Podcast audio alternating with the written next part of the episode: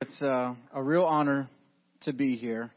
Uh, I've been waiting for this invitation for a long time, so uh, so it's all pent up. But um, to piggyback on that story, uh, it was I think two years ago that we officially became friends on Facebook. So you know that's serious, right? And they sent me a message this week that it's our friend anniversary, and he didn't say anything. So it's um, I don't either. So if I'm your friend, and I don't do the friend anniversary thing, but um, but I remember just a few months before we were uh, overwhelmed in our church. We took over.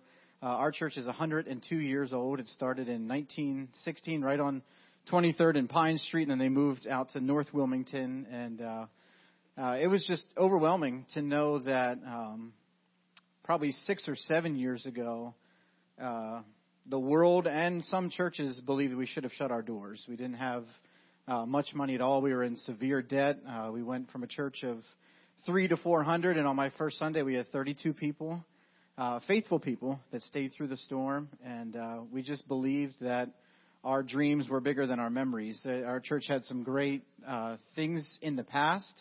Uh, it was known as First Assembly of God, if you know that, and we changed it to New City Church. We just wanted our name to mean something, and we wanted our vision to carry us, and so we've been open, able to open a clothing closet for people twice a month. Uh, we literally are thinking we have to open it more because they line up uh, we give them uh, job training if they need that. We help them find an interview somewhere. Uh, this just in a few weeks, we're going to bless all these families that come through our Hope Closet. We're going to give them a big Christmas dinner, and our church is so generous. We're buying all the presents for their kids and going to surprise them with that. Uh, and we're just constantly trying to be in the neighborhood right there. I, I believe that if our doors should ever close, that the churchy people shouldn't miss it. It should be our neighborhoods that miss us, and that's that's what we're trying to do. We're in a unique spot in North Wilmington. Uh, we're right, literally, the city line goes through our cul-de-sac in the front of our building, and so we're kind of county, kind of city, but uh, we believe in our city. We believe that even though the world writes us off and says murder town and uh, one of the most violent small cities in America, that it doesn't just make us angry. Our anger should turn into something. So we, we wanted to be a church that took that and said that doesn't have to be what defines us forever. So we, we, we prayed as a church and didn't know how big our prayers were, but we said, you know, God, we want the violence to stop. We want it to, to go down. We want homelessness to stop. We want people to find hope again, to find that it's okay to not be okay, to come in our doors and say, I don't have to have it all together, but they'll find people that love them. Multi generational, multi ethnic, all, all kinds of different walks of life. And in those prayers, I said, God, this is a really big vision. And I kind of felt like maybe I was the only church that cared about our city. Because there are a lot of churches in our city. I met a lot of those pastors, and they also didn't return my phone calls. And so, uh, but I, I just would pray almost like these selfish prayers. I'll just be honest. Sometimes I wanted to pray like, God, I want New City to be the solution. And then he knocked me in the head and said, I don't think so. You can be part of it. And so I just remember praying. And then I got this email from this guy named Derek Parks saying he wanted to meet and that there was a church being planted in our city. And probably a year before that, I would have got really jealous. And I was saying, no, I don't want to talk to this guy. He's going to take people from my church. Or, and so I just, it really humbled me. And I said, you know what? I'm praying that prayer and God's answering it. It doesn't have to be me that has that answer. And so our church, we believe in you guys. We do. We want more churches in our city. We want, I want a church down the block from us because there's people down the block that may not come to our church, but they'll come to that church. And I think as long as there's unsafe people in Wilmington, we need plenty more churches. So uh, up in North Wilmington, off of Lea Boulevard, we're cheering for you guys. We're praying for you guys. We love your pastor and his family. The only thing I don't like about him is that he is a Dallas Cowboy fan. So, but you can be division leaders, but we're reigning Super Bowl champions. So I'll just, I'm an Eagles fan. So that was the one mark, I guess, in our friendship that we have contention over. But uh, I don't text him when we beat them. I give it a couple days, but when you guys beat us, it, he texted me like that day. Might have been the next morning to ask how I was, but um, but you know, I, I've uh, been pastor there uh, five years as the lead pastor. But we came in 2010, right after we got married. We were on staff as youth and kids, and we did some worship and some media. And that line at the bottom of our job description says, "Anything else the senior pastor needs?" We did that stuff, and uh, we didn't really feel called, I guess, right away. It was almost like uh, this position's open and let's see where it takes us. But man, I, I remember the first time I drove down Concord Pike, uh, and back then I called it Concord Pike because I wasn't from here yet. But I, I just felt an overwhelming love for our city, and there's nothing that's going to take us away from here. I tell our church all the time, it has to be an act of God for us to move away from here, because I believe in longevity and being here for the long haul. So we've been there five years planting seeds, and we're just now starting to see little sprouts come up. And it's worth it. And so you guys are at the beginning stages, so the investment is worth it. You're not investing in temporary things. This is eternal kingdom stuff. So you just keep going keep plowing through. And the Bible even promises if you don't give up, you will reap a harvest. So you've got to believe that. And you've got a little bit more experienced farmers right up the street, and we're we're here to help you guys. And uh, we love your church. We love what you're doing. So again, if you guys ever need anything, uh, I'm not saying this is a shallow thing. You you call on us, and if we can help, we'll do it. You know, we're we're there for you guys. So we're not at competition with each other. There's not going to be a new city section of heaven and then an epiphany section and then a, no, we're all going to be together. There's going to be a lot of people that are going to be surprised at that when they get to heaven, but we're all going to be together.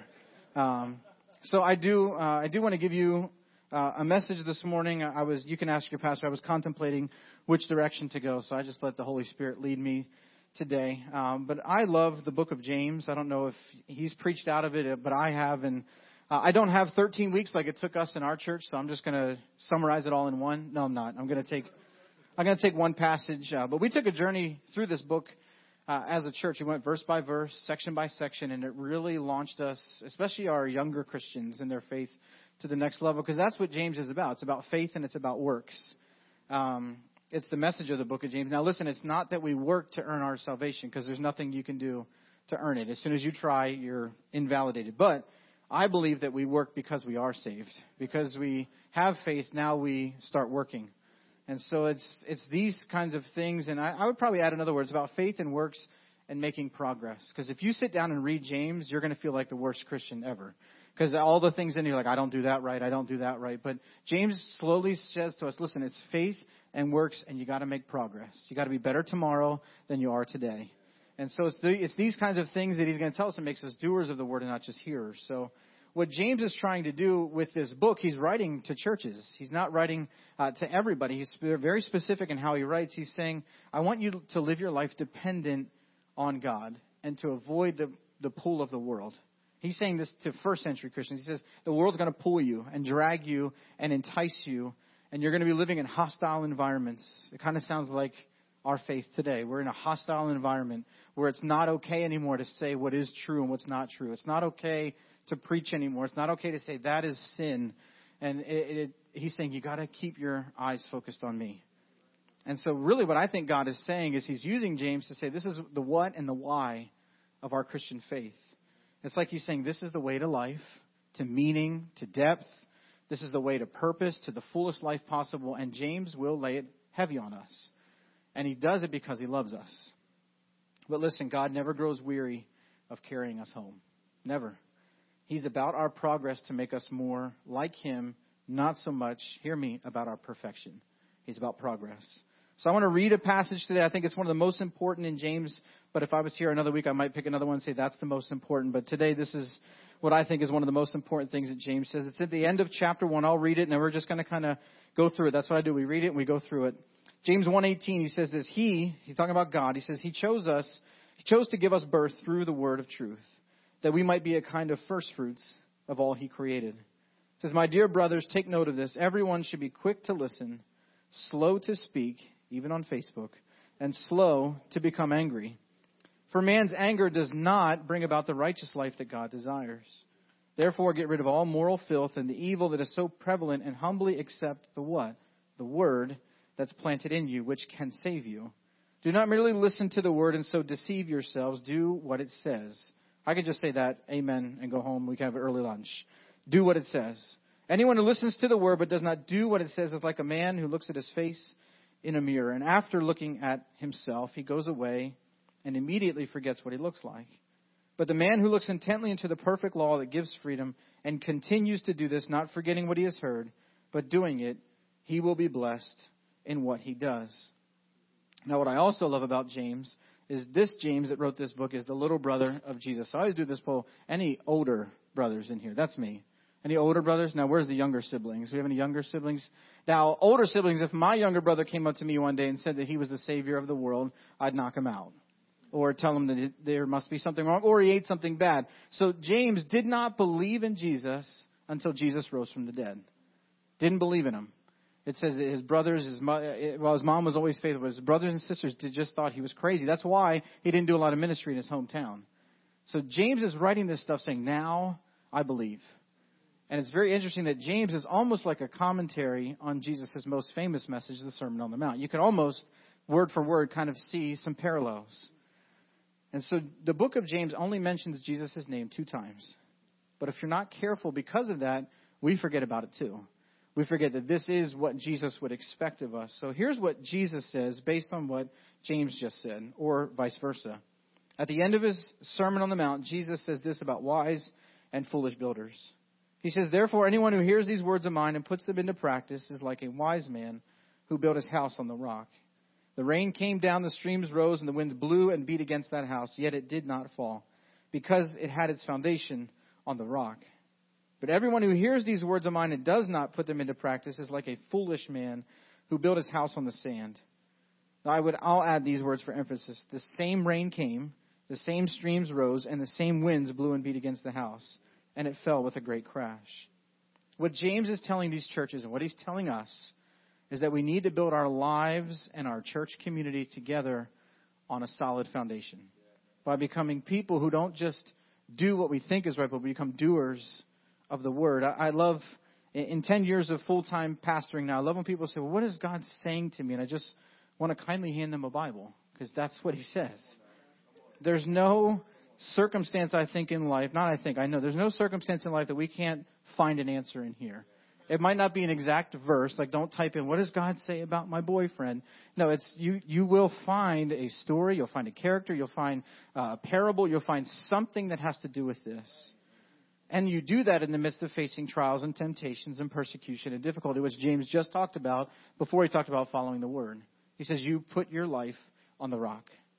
He's very concerned that the people in these churches, and I think it, it fast forwards 2,000 years now, that they might be deceived about their relationship with God.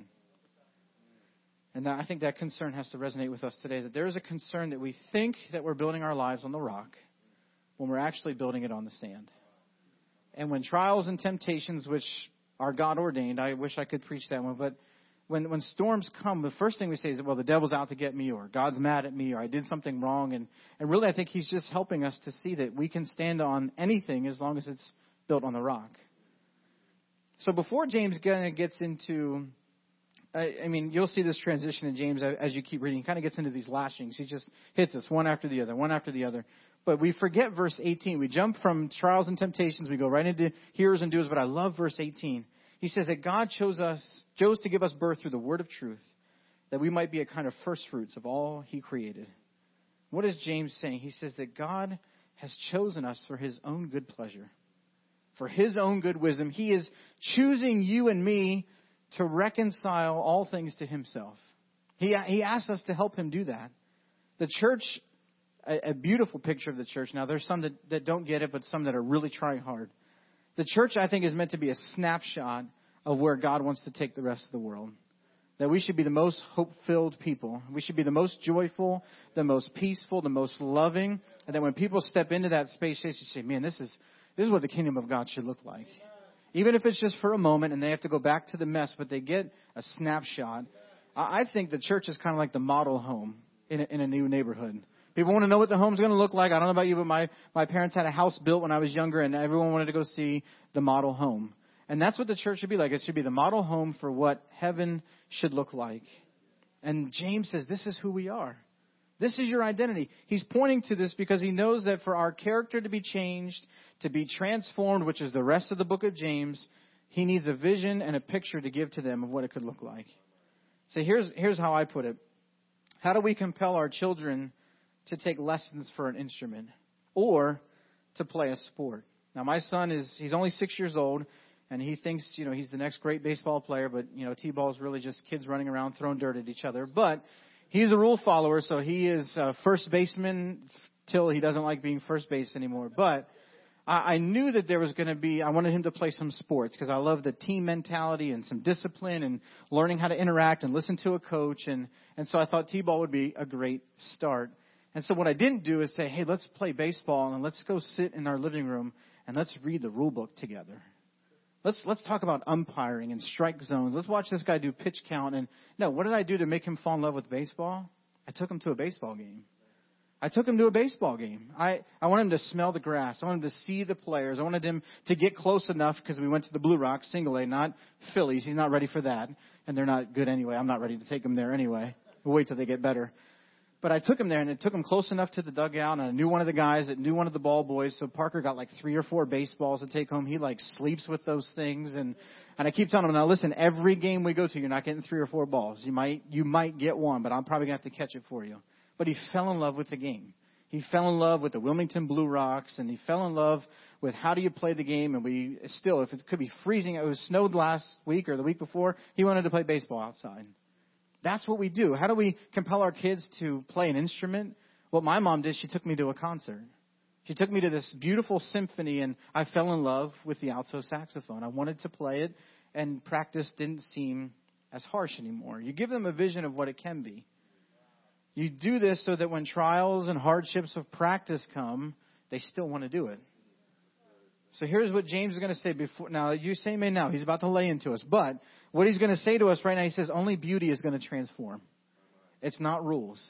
Rules don't transform. We can try to follow the rules of faith, but your heart is only ever going to be stirred and transformed of what could be. So James, in the middle of talking about trials and temptations, before he tells you to be a doer of the word, he says, you are the first fruits of all that God created. Now he's going to spend the rest of this letter admonishing us to live like Jesus asked us to live and to build our life on the rock. So he says this in verses 19 to 21 My dear brothers, take note of this. Everyone should be quick to listen, slow to speak, and slow to become angry. For man's anger does not bring about the righteous life that God desires. Therefore, get rid of all the moral filth and the evil that is so prevalent, and humbly accept the word that's planted in you, which can save you. So he hasn't really gotten into the meat of it yet. James is kind of setting us up. The first thing that he addresses is that this community was not living in the light of their identity and their destiny. What were they struggling with? It wasn't something big. He says, You're struggling with not speaking, with speaking and then listening, and, you're struggling with anger. And this anger is actually being revealed in your what? In your mouth. And it's not pleasing to God. I think this is a nice paraphrase. He says, This behavior and this anger in your life is not something that God approves of. In fact, this kind of behavior, if you don't get it under control, it's going to spoil your health and your witness to the community entirely. It's not just about angry outbursts. Now, let's not act like our preschoolers are the only ones that have angry outbursts. Because all it takes is left lane close the head, please merge, and then I'm the first one to merge. I'm just letting you know. I merge when the sign tells me to merge. Who, who waits? Who waits to the very I thought so. That will cause an angry outburst in my car. Which now I have to watch because my kids will also say, oh, he could just put on his stupid blinker. I'm like, whoop, I shouldn't say that. So, but it's not just about the outburst that's underneath. It's all that resentment and pain and hatred that James is talking about. Because it builds up over time and it energizes the outburst. Some of us, I think, are angrier than we would ever care to admit. And we've denied it, we've justified it, and James says you've got to get it under control. It's the very thing that'll spoil our witness. We think if bad theology is going to spoil, or if our church isn't warm enough, or if it doesn't have clean bathrooms. If people walk in and we're angry with each other, or we're mad at how the Christmas tree looks on the stage. I'm not at my church now, but I had that this morning. I'm like, you know, people are about to get saved. We have brand new visitors this morning, and and they're like, oh, the tree's a little crooked. I said, you know, go fix it. That's just if that's what you're going to be angry about, then I, I don't I don't we don't have time to be angry about stupid stuff. I would love to tell them, hey, let's be angry that there's three people right now that came that might not know Jesus. Let's get angry if they don't give their heart to Jesus today. So what he says is get rid of or take off that filth. Anyone have a mud room in their house, or is that just like a Central PA thing? I grew up in Central PA. Mud room. I don't, it's okay. Someone's like, "What's a mud room?" It's not a room full of mud. Uh, my grandma had a mud room, and really what it was was her nice way of saying, "Take off your nasty shoes and your coat before you step on my carpet." That's what the mud room was. And so she was so worried about the mess and the dirt that would get carried in. And she's in heaven now, and I guarantee you she's cleaning in heaven. That's just how she would. But you would take, I don't, you could be the president of the United States of America or the Queen of England, and you better take your shoes off in the mudroom. So we're, we're so worried about messes and dirt. And James says, get rid of moral filth. And, and I would think he's saying, shouldn't we be more concerned about the mess that we bring into the house of God? Because if we think we can run all over this house and claim to be followers of Jesus and be messy and smear that mess, then he says you got to get rid of it. Now, he doesn't just tell us to get rid of, it, he tells us to put something on. But he says humbly accept or receive. He says you have to receive something in its place. We need to immediately put on the Word of God. He took this concerning behavior and he took it straight to the heart. He says it's, it's a submission to the gospel problem. He doesn't go into detail about the kinds of anger. He doesn't give 10 steps to overcome your anger. He gets past it and he goes to the heart. Basically, what he's telling me is that you're angry. You're speaking in a way that's ungodly and it does not please God. So receive the gospel in a fresh way. Submit yourself to the Word of God. Humbly put it on because it's the only solution to the problem that you're facing. Period. That's the gospel. That's where James starts as he explains how you build your life on the rock. We turn away from sin and we receive the gospel. And I would say repeat as necessary. Turn away from sin, receive the gospel, wash, rinse, and repeat. If you're left to yourself, you cannot and will not please God. You can't do it. There's nothing that you could do that's going to make him love you any more or actually love you any less. It's based on his grace that he gave to us and our faith that enacts that. God made a way for us to be accepted and to please him, and it's the gospel of Jesus Christ. We can't lose the power of the Word of God and its power to save us from ourselves. So, what James is saying, a reminder again, he's concerned that this church, these groups of churches, us today, that we're deceived. That we think we're building our lives on the rock, but it's actually on the sand. So, verse 22, very simply, he says, Do not merely listen to the word and so deceive yourself. Do what it says. I mean, I, I really wish I was in the room when he wrote this because I, I, he probably wrote this angry. Like, you know, when grandmas do when they write you an email and they forgot to take the caps lock off and you think they're yelling at you. That's not, okay, that was my grandma. I was like, what is she yelling for? But you, he says, don't just listen to it because he says, listen, he says, don't just listen to it, do it. He says, if you don't listen to it and don't do it, then you deceive yourself. The people in these churches, listen, the, the, the thing about James is these are pretty established churches that he's writing to. They're healthy. And he says, you better listen and do what the word says. And he says, I think you're deceived whether you think your faith is genuine or not. You think you're pleasing to God. You think you're in right standing, but you're not. You think you're right with God because you're a hearer of the word. They profess to agree with what they hear. They come to church. They hear the pastor. They hear the elders teach the word of God. They even nod in agreement. They sing the songs, but he says your life is full of bad fruit. Your life is void of obedience to what you're hearing, and your heart is filled with anger and jealousy, and it's spilling out into the mouth, and it's wicked. He says you're blind to your own self deception. You are unaware that you are building your life on the sand. So, what would it be like if we were deceived this way? I'm the kind of, I ask these big theological questions that people get mad at. But what would it be like if we were deceived this way? What would be some indicators in our life? How would we know whether you and I, not just these ancient scriptures, but they're alive today, how would we know if we're building our life versus the rock or the sand? How can we tell if we've submitted ourselves to the Word? Well, James, like his brother, gives us a picture. In verses 23 and 24, he says, Anyone who listens to the Word but does not do what it says is like a man who looks at his face in a mirror. And after looking at himself, he goes away and he immediately forgets what he looks like. And it took some in depth study, and I'm glad we did a long series on this because I was able to take my time. I used to feel like I'm going to look at myself in the mirror, and if I got a big gash on my face, I'm not going to forget about it. But James was writing to this first century audience, and mirrors were not everyday objects. People were actually, this might surprise you, but there, most people were unfamiliar with what they actually looked like people had to tell them, listen, your hair's messed up. Let me let me just I lick my finger and put I'll fix it for you.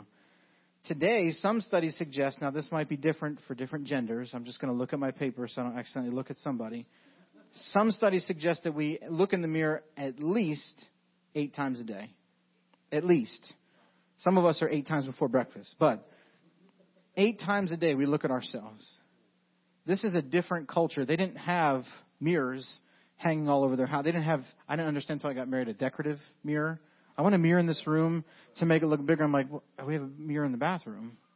We have one in the bedroom. What do we need one in the living room for? I, so I just, there's a mirror hanging in our dining room when she's right. It makes the room look bigger. But I don't do my hair in that one. I don't shave in that one. I just, I don't touch that one. I don't get fingerprints on that one. It's just, she's not here, so I won't get in trouble. but, but at least eight times a day, we look at ourselves in the mirror. And now, even the mirrors that the elite or the rich would have, they were not smooth glass and they did not have a very clear reflection. The image that they would actually see would be really distorted and it would be blurry. So when they saw it, it really didn't leave a lasting impression. They wouldn't they would see the blurry reflection, they would not be impacted and they'd walk away. And in that moment, James hits it on the head. He says, You forget what you looked like and what you saw. So I'm just going to be very honest. I think for some of us, our Bible is like that first century mirror. For some of us, our Bible is like a first century mirror. I love you enough to tell you this. It's not an everyday object for us. We're unfamiliar with what Jesus looks like because we aren't familiar with his word. One of my favorite preachers as a kid used to say, if you want to know the will of God, then you know the word of God. What does God want me to do? It's in here. What should I do in this situation? It's in here. How should I pray? It's in here. One of the number one questions Jesus' followers asked him is, How do we pray?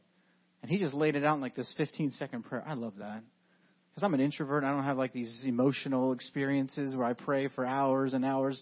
And you're like, oh, You're a reverend. You're supposed to. No, I, I pray throughout the day. It's very short. I call them shotgun prayers. I just there are some times where I need to intercede and I pray for our missionaries and I'll get woken up in the middle of the night and I'll pray and that happens. But man, it's just, I love when Jesus was approached and they said, Son of God, how do we pray? And he's like, Our Father who art in heaven, da, da, da, amen. And he moves on with his day. I'm like, I love that guy. and so it's, we're unfamiliar with what Jesus expects of us, yet we won't read his stories. I think if Jesus, I think it was John Gray who said this recently, if Jesus were here today and, and Bishop Jake says this as well, two of my favorite preachers. He says, if Jesus were here today, he would be a filmmaker. Because at that time they didn't have film or didn't have Hollywood, so he told stories. And I think also, just to piggyback on it, I think we'd have to teach Jesus how to do church. He, we'd be mad that he wouldn't come here. But see, we don't, we're unfamiliar with what Jesus looks like and what he expects because we don't spend time in his word. Now we hear it, but James says it doesn't leave a lasting impression on your heart. It's blurry and it's distorted.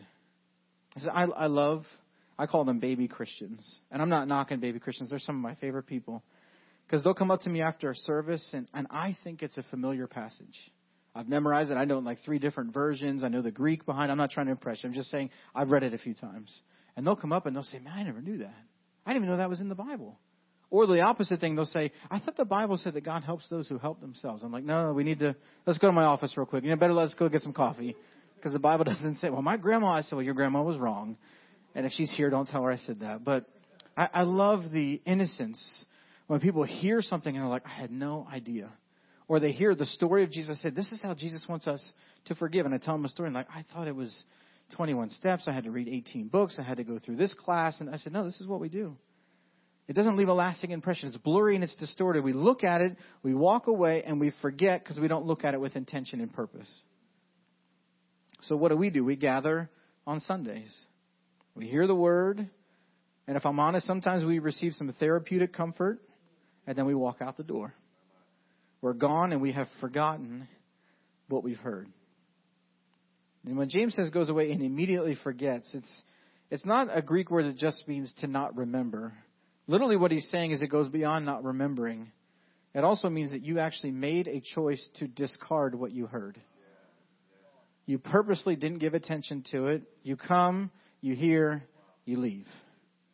And I, I sense it because I, I feel the weight of it. Every, the weight of the sermon is real every week, and I get I can't help it. Even when I'm not preaching at my church and there's a guest coming, I'm still up at like 4:30 in the morning because I feel like I, this is a word that somebody needs. And I don't preach reactionary. I just preach the gospel. and I know the Holy Spirit will do it. But man, there's some days where I feel like I don't want them to come and to hear and to say amen and then to not do anything about it. Now, when I was young in ministry, man, I love when people say, oh, that was a great message, Pastor. Now in the back of my head, I'm like, if it was so great, please change your life and do it. That's what I want to hear. that's what I want to see. I want to say, okay, if that's if this message about forgiveness impacted you, then I know you haven't talked to your dad in two years. Then today you need to write him an email or a text. You need to call him. And I, I have enough, you know, five years in, I can say that kind of stuff now. Before they'd all leave, but now they like me. So, but you just we, we're gone and we've forgotten. It means that you made a choice to discard it, and that I think we don't we know that's wrong, but I, we need to understand that that doesn't please God.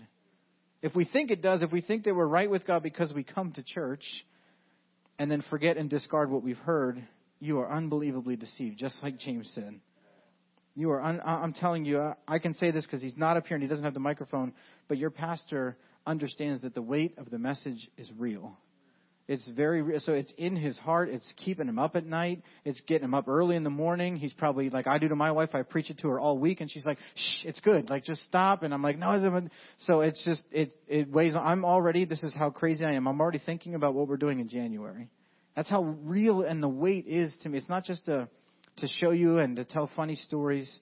It, the weight is real. So you've got to hear it and then to do it. That's our that's our passion as a pastor is that you would do that. But then he ends it with some encouragement. He says, The man who looks intently into the perfect law, into the word that gives freedom, and he continues to do so, not forgetting or discarding what he has heard, but doing it, he will be blessed in what he does. This is direct contrast to the person who heard it and doesn't do it. He gives a glimpse of a person who does build their life on the rock. And in that just short verse there, he gives us some keys to becoming a doer of the word. This is real practical stuff. I don't know if you're a note taker, but this is a good spot to take notes because this is how we build our lives on the rock. First of all, he says you look intently. That's what you do. You look intently, but the man who looks intently into the perfect law. I love the, the word for that phrase. It says it's soul penetrating absorption. You search the scriptures. This is the person who looks and searches for the message and what God wants to tell them with eagerness. And so I just challenged our people with our, our new vision for the year. It's to be planted in the house of the Lord and to be focused on His Word. I told them we're gonna, we should be doing it already, but to, as a church community together, to read through the Bible. And I already told people, I said, listen, some of you are OCD or type A in here, and you're going to do all 365 days so that you can check it off every day to say, I did it, Pastor. I did it. Look, I, I, I'm like, you're not getting gold stars. I'm letting you know right now. You don't get a gold star. You don't get a free dinner. You don't, that, I shouldn't have to bribe you to read. But I'm telling you, if you look intently, because sometimes when I was in Bible school, I would read through the Bible in a year to say that I did it. I was like, man, I checked it off. I read through all of it. And I don't know if you're this way, but I can actually read something and be thinking about something else. My brain is just crazy like that. I can be reading the book of James and thinking about uh, dinner tomorrow, what I'm supposed to be getting for that. But you got to look intently. So I challenged our people. I said, don't you dare read through the Bible in a year so that you can get a pat on the back at the end of the year. If you read through the Bible in a year knowing that, you know what, I might miss a few days, life might get crazy, I might be sick, I might forget, that's okay. There's not going to be lightning bolts coming down out of heaven. But if you say, God, I really want to read through your word because I want to get to know you better, then it will change your perspective. You look intently into the word. For this person, coming to the Word of God is like a once in a lifetime experience. This is what James is saying. Each and every time. They are there for a reason and they leave changed. Now listen, you can just grab, you know, a Bible that has no commentary in it, no stuff on the side if you want to read it like that. But I mean, there are so many study Bibles out there that are pretty inexpensive. In fact, you have a lot right here on your smart device. If you have a dumb phone, you don't have that. You need to go buy a physical book. But I, I need you to understand that even 30, 40 years ago, you now have at your fingertips more resources than the average theolo- theology student or pastor would have 30, 40 years ago. You have it at your fingertips. I mean, these people literally, I, my, my wife's grandfather would put off buying things for himself to save for theology books so he could become a better preacher. And I, I inherited some of those and I cherish those. And people are like, why? Print is dead. I'm like, get out of my office if you think print is dead but it's just they would thirst and he would give up stuff and they would they would deprive themselves of pleasure in life because he wanted to learn more and we have it at our fingertips and we're like well i'll just switch over to facebook or instagram or to go over here and i'll do this you have it at your just look intently and then he says continue to do this the writer of psalm chapter 1 he says but his delight is in the law of the lord and on his law he meditates day and night. He is like a tree planted by streams of water, which yields its fruit in season and whose leaf does not wither. Whatever he does prospers. It's almost the exact same thing God said to Joshua after Moses had died, and Joshua was overwhelmed with what he's supposed to do as the new leader of the Israelites. You know what God told him? He didn't tell him how he was going to win all of his battles. He said, What I want you to do is to meditate on my law day and night. Don't look to the left or to the right, and I will help you because you will know my voice and you will understand. You continue to do this. Now, some of you may have grown up in church. Some of you might, this might be your second or third week, or you're just new to this. But there's going to come a point where you've read that story before. Where somebody's going to walk up here and say, I'm going to preach on James chapter 1, and you're going to say, heard it, seen it. I'm going to preach about Joshua today. I know, I know more about him than he does. I've read about Moses. I used to do that going to pastors' conferences. I'm like, oh, he's going to do John 4. He's going to talk about the lady at the well, and this is what he's going to say. And I had to change my mentality. I said, Lord, I want to hear something new today. You might have heard it before. You might have heard about that character before. You may have memorized that verse years ago, and you're mad because the pastor does it in a different translation than you learned it in. See, I can say things because I'm not at my church now. But you have may even have heard that kind of message before. I used to worry so much during the week that I had to have something new to say about these scriptures, but then I preached through the book of Ecclesiastes and it says in there there's nothing new under the sun. Somebody has preached this before, somebody has said it before, but maybe not in that context with our flavor on it, but eh, you gotta keep, you gotta keep continuing to do this because you will learn something.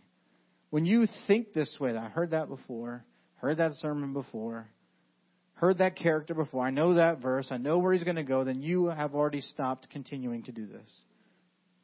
Listen, this book is not something dead that we observe and that we study and that we memorize to compile information. I went to a Bible college and I was mad and I even confronted the dean of academics and I said, I don't want the Bible listed as a textbook in our syllabus. He says, well, why? That's what we, I said, no, it's not a textbook. It's not like a lit. It's not a theology. I said it's alive and it's active. I said you you pull down the weightiness of it if you just list it in these other books that you're supposed to read for class. I don't know if he listened to me. I just felt convicted as this theology student. Like, listen, I'm not. It's not the Bible and then expositor's commentary and then the Greek lexicon. Like, it should, the Bible should not even be listed on. It's something. To, it's alive. It's you don't just sit there and observe it and study it and memorize it and break it apart. I knew some theology students, and it might sound funny, but it breaks my heart. I knew some theology students that the further they got into their theology, the less of a relationship they had with Jesus. They started knowing more about him and less getting just to know him. It's alive and it still changes hearts that are willing to be changed. And he says that he does this, he continues to do this, not forgetting what he has heard. Listen, it's one thing to not remember what you read and what you hear. I'll just pull the cloak back from pulpit ministry. 80% of what I say each week will get lost in the synapses of my congregation's brains. In fact, they'll walk. You'll walk away today. You'll you'll remember, but as you're going to your car and thinking about lunch and think, you're going to forget 80 percent of what you hear, which is why I always provide notes. I always tell people to write it down, go back to it a day later. We do YouVersion notes in our church. I give them email people. But I want them to get it written down because God always says, don't just listen. He says He told them to write it on their hearts. In fact, old you know liturgy they would, they would write it on tablet. They put it on their heads and on their hands. I mean, it, you can't. Eighty percent of what I say, eighty percent of what Pastor Derek says, people will forget. And that, that hurts us too, because I'm like, well, if they're going to forget 80%, then I'll add 80% more content, and then they won't. But no, it's just, I, I can't control your brain. The synapses are going to lose it. But you can't become people who forget and then discard what you hear. I, I'm encouraged if people just take one thing, one thing and change what they're supposed to do. Because you can't afford to leave a place like this making the decision to discard what you hear because it wasn't comfortable or you didn't like it or he's getting all up in my business and I don't like how he's saying that. He must be preaching directly to me. He knows something. He wrote that sermon just for me. And I tell people, listen, I was not thinking about you when I wrote my sermon. I was thinking about serving Jesus and hopefully giving his gospel and not tainting it and adding anything to it. I was not worried about you and your brother and what he did last week. And not, if, I, if you think I'm preaching directly to you, that's the Holy Spirit that's talking to you. It's still alive. That's why I tell, I said, don't get mad at me. Sometimes I'll say like I, I purposely will say like what I'm about to say is offensive, so I'll step to the side and I'll say get mad at Jesus because this is what he says. You can't, you can't leave unchanged. You can't.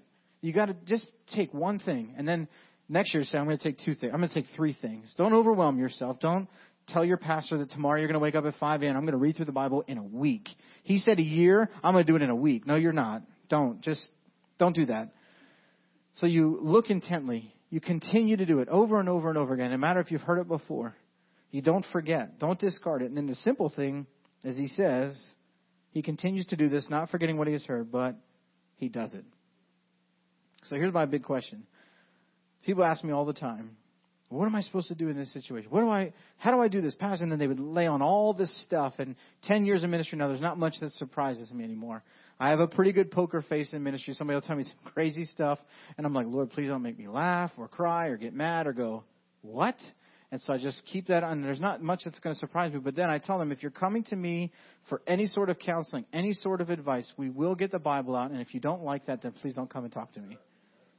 Oh no, no, no! I want to know what your, in your professional opinion. That's I am a professional Christian. I have Reverend in front of my name.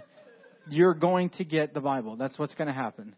And a lot of people won't come. Or in the first session, I'm like, you know what? Jesus talks about this, husband and wives, and they'll say, no, we're not talking about the Bible. I said, well, then we're done. Because that I'm not going to give you a book. I'm not going to give you a say. Now there's books based on Scripture, but people ask me all the time, what should I do in this situation? So I tell them, I ask them this question: insert whatever it is in here. What does the Bible say about blank? Then do it. Oh, Pastor, what does the Bible say about my money? Here's what it says. Then do it. What does it say about relationships? And, you know, we're, we're doing this and I'm not sure if it's, uh, here's what the Bible says about it. Oh, okay. What should I do? Do it. what does it say about unforgiveness? And I, I'm really angry and they, they hurt me 15 years ago in six months and four days at 8 o'clock that day. And I'm like, you really are, you're keeping a record of wrongs. The Bible says that love doesn't do that. Well, you don't understand. Like, I, I probably don't. I said, but I know in my life, I, we, me and my wife make a decision. Uh, we do not go to bed angry as long as it takes. If if there's a an odd or a rift, we don't fight like cats and dogs. I'm just saying, if there's something we disagreed about, I know that that anger will fester overnight, and a little thing will become a big thing really soon. Most of the time, the couples that I meet with, I ask, okay, so I try to get to the real heart. I said, let's go back to the genesis of this. What was the beginning? And sometimes it baffles me. They're like, you know, I don't even know when this argument started. He said this about my shoes. And I'm like, when was this? Three years ago. I'm like, and this is, now we're not sleeping in the same room anymore. It's just, you can't let your anger, you, the Bible even says, don't go to bed angry. Don't let the sun go down your anger. Because then Paul says, you give the devil a foothold. He'll use that anger and he'll pull you apart. What does the Bible say about my relationships? What does it say about being a parent? What does it say about this? What does it say about that? What does it say about my sexuality? What does it say about this? Then I would say, let's find it. And then James says, do it. Do it. We can hear, we can say amen and say, oh, he preached a good word today about sexuality. And the Bible talks about sex a lot. It talks about a healthy view of sex and a healthy view of relationships and marriages. And I'm not afraid to tell that to our people. Even to our, I get the privilege to preach to our teenagers twice a month. And I, I tell them exactly what the Bible says because I'm telling you, the world will tell you whatever you want to hear. I'm going to tell you the truth and you can be as mad at me as you want. I'm saying, but this is the best way. And like, well, no, he's just trying to take my fun away. No, he's not. Jesus says, I'll give you life and I'll give it to you abundantly. It's not to take the fun away. It's to make sure that it's pure and it's exactly what he intended it to be. So I always say, what does the Bible say about blank? Then do it. That's what James says. So here's some open-ended questions. You don't need to answer these out loud. I tell people, please don't answer. Don't raise your hand. Don't nudge your husband or your wife. So I would say, are you a Christian? Then does your life prove it? Do the relationships in your life prove it? Here's an ouch. Does your financial statement prove it? Does your speech prove it? Does your social media profile prove it? Do people even know this about you outside of this room? I remember I, am I'm, I'm still an introvert. It's not like I was an introvert and I became an extrovert. It doesn't happen. But in high school, I hated talking in front of people. And then God's like, I'm going to call you to be a pastor. I said, No, you're not. He says, Yes, we'll, we'll get this together. But it took me years to even tell people that I was a Christian. Years. I finally felt the boldness in my junior year of high school. And I, I still have my high school yearbook, not to reminisce about the old days. I hated high school. Let's just be honest. I don't want to, didn't want to stay. I just wanted to get out of there, get my diploma, and say, see you later. But I kept my senior year one because I never asked them to, but my friends that that I had literally came and told them, like, listen, I, I'm I live my life a little bit differently, and here's what I do. I, I'm, I'm doing this. I'm believe this and all and, and I thought they would like, you know, crucify me and walk me down the hallways of Susquehanna Township High School and hang me in the auditorium, but they just say, Hey, that's cool, man. And they were the first people that would come and talk to me if something happened. They were the first people that would ask me, Can, man, can you just pray about it? Not right now. I don't want to pray right now. That's weird, but can you pray about this? And they would they uh, they would ask me things. And then when I was the only one in the I think it was 470 people in my class that graduated, now, in our graduation ceremony, it would probably still be going on because of what they did, but every student that walked across, they would say our first, middle, and last name. They would say our GPA in front of everybody. So I felt bad about that for some people. I was fine. But then they would also say the college that you were going to and the things that you wanted to do in life, and I was absolutely scared because I was the only one in that list that had said he's going to Valley Forge Christian College and he's going to study pastoral ministry. And I felt like it was my coming out party. And I, I was like, I'm gonna. They, they got through the S's, you know, Spiegelman, and then they went, and they got to Spanier. And I walked across, and they said he's going to the Valley Forge Christian College. He's going to start a pastoral ministry. Not a word was said in the room. But then you had to do this big loop around to get back to your seat. And adult after adult after adult would say, "Man, that is awesome. I'm praying for you. I'm pray- that is so noble." And I didn't do it for that, but man, I felt like God saw me and said, "Now listen, you can make an impact." And then in the yearbook, they would say, "Man, you always stood up for what was right." You know, you didn't laugh at that stuff. You didn't do this kind of stuff. We always could depend on you to be, you know, a constant guy. And I'm saying it, you don't have to let people know. Don't walk into work tomorrow and stand on the soapbox and preach hellfire and brimstone because they will ask you to leave or probably fire you. But do your coworkers know that you're a Christian on Sundays?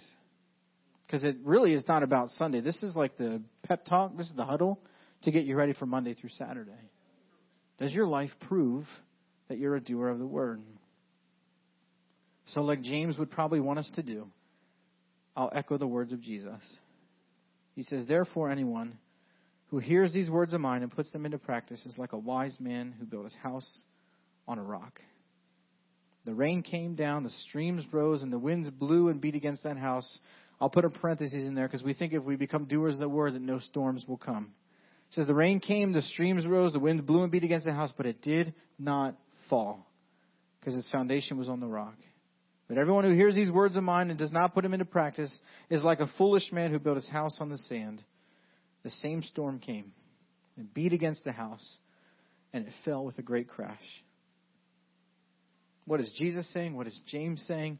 He says the difference between your life coming crashing down around you and your life standing firm is what you do with the Word of God. Is your life built on the rock or is it built on the sand? We look intently. We continue to do it. We don't forget. And what does the Bible say about this? I would simply say, then do it. Let me pray for you. Lord, I thank you for this wonderful church, this wonderful community of faith here in the heart of Wilmington, God. We are crying out for the souls of Wilmington. We will keep asking. We will keep asking you to send more laborers into the harvest. You say that you look out and the fields are ripe, but there's not enough people. God, I pray that you would see our faithfulness here at Epiphany and over at New City and all the churches that are around this city that are saying, enough is enough. We are going to proclaim the kingdom of God, even if it's not the popular thing to do.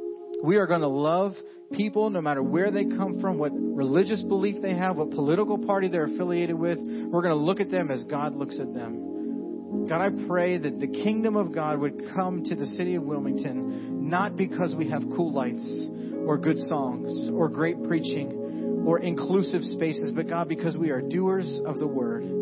That we will stand for truth even when it's not the popular thing to do that we will continue to do this, that we will become people of the Word so that when a situation comes up, we know what the Word says, and then we will do it. I pray a blessing over this church, over its leadership. God, I pray for the things of influence that happen behind the scenes that nobody will ever see. But God, one day they will see because all that hard work behind the scenes, God, it will start and the seeds will begin to grow and things will begin to change.